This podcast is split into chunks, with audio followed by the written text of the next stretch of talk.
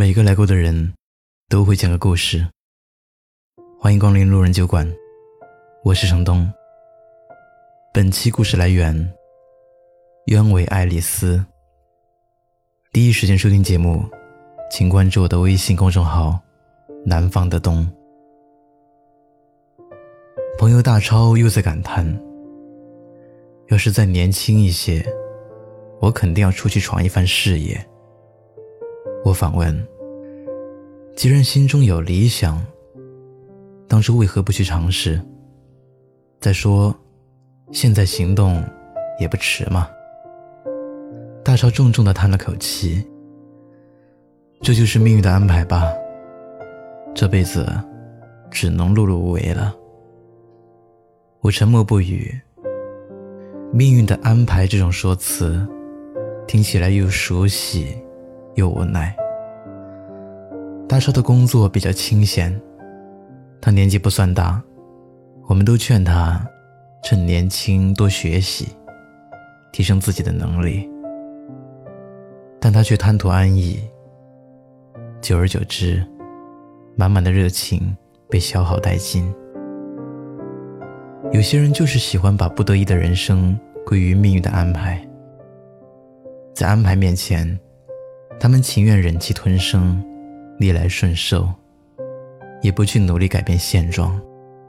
可一旦我们接受了所谓的命运安排，斗志就容易被消磨。有时候明明可以为了心中的理想去拼搏奋斗，却受困于自己设定的安排，停滞不前。当然，也有一些人勇于突破自我，超越人生困境。邻居张姨的儿子硕士毕业后，进入一家知名企业工作。张姨能培养出如此优秀的孩子，真是羡煞旁人。可很少有人知道，他是怎样含辛茹苦将儿子带大的。张姨很早就离异了，一个人撑起了整个家。她微薄的收入应付生活，已捉襟见肘。再负担孩子的学费，更显得力不从心。所幸，张毅的儿子很懂事，深知母亲的艰辛，所以学习非常努力。张毅心中有一个想法，不能耽误孩子的前途，于是他拼命的想办法挣钱，每天下班后，还要推着小车去热闹的街市卖宵夜。一个人不向命运妥协。身上的勇气就被激发出来，生命的力量就会强大到不可小觑。张毅说：“我就认准一个理儿，谁也安排不了我的人生，除了我自己。”有些人在人生的航路上，只要遇到狂风暴雨，就会束手无策，听天由命。认为这就是命运的安排，殊不知，我们还可以临危不惧，鼓起风帆，乘风破浪。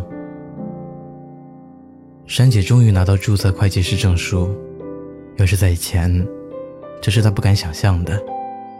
因为不是科班出身，珊姐在公司财务部一直做着最基础的活儿，但她心中渴望的。就是能像那些出色的财务经理一样，在工作上独当一面。他下决心考取注册会计师证书。没有专业基础的他，连消化书本上的理论知识都很困难。有同事直接劝珊姐，不要浪费时间。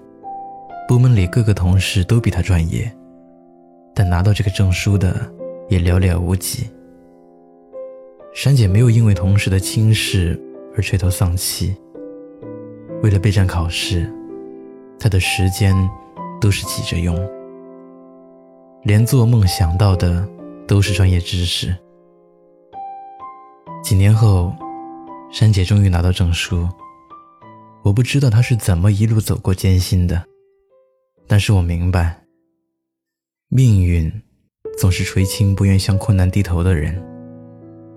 既然不愿被命运所安排，就要勇于超越人生的困境。我们都对人生充满了期待，然而现实往往不如我们想象的那般精彩。成长，就是不断超越的过程。我们在拼搏中学会了坚强，在挫折中学会了成长。每个人的生命都是自由的。倘若你不想被安排，命运也不能奈你如何。我在哪里？我在哪里？我在哪里？我怎么能回？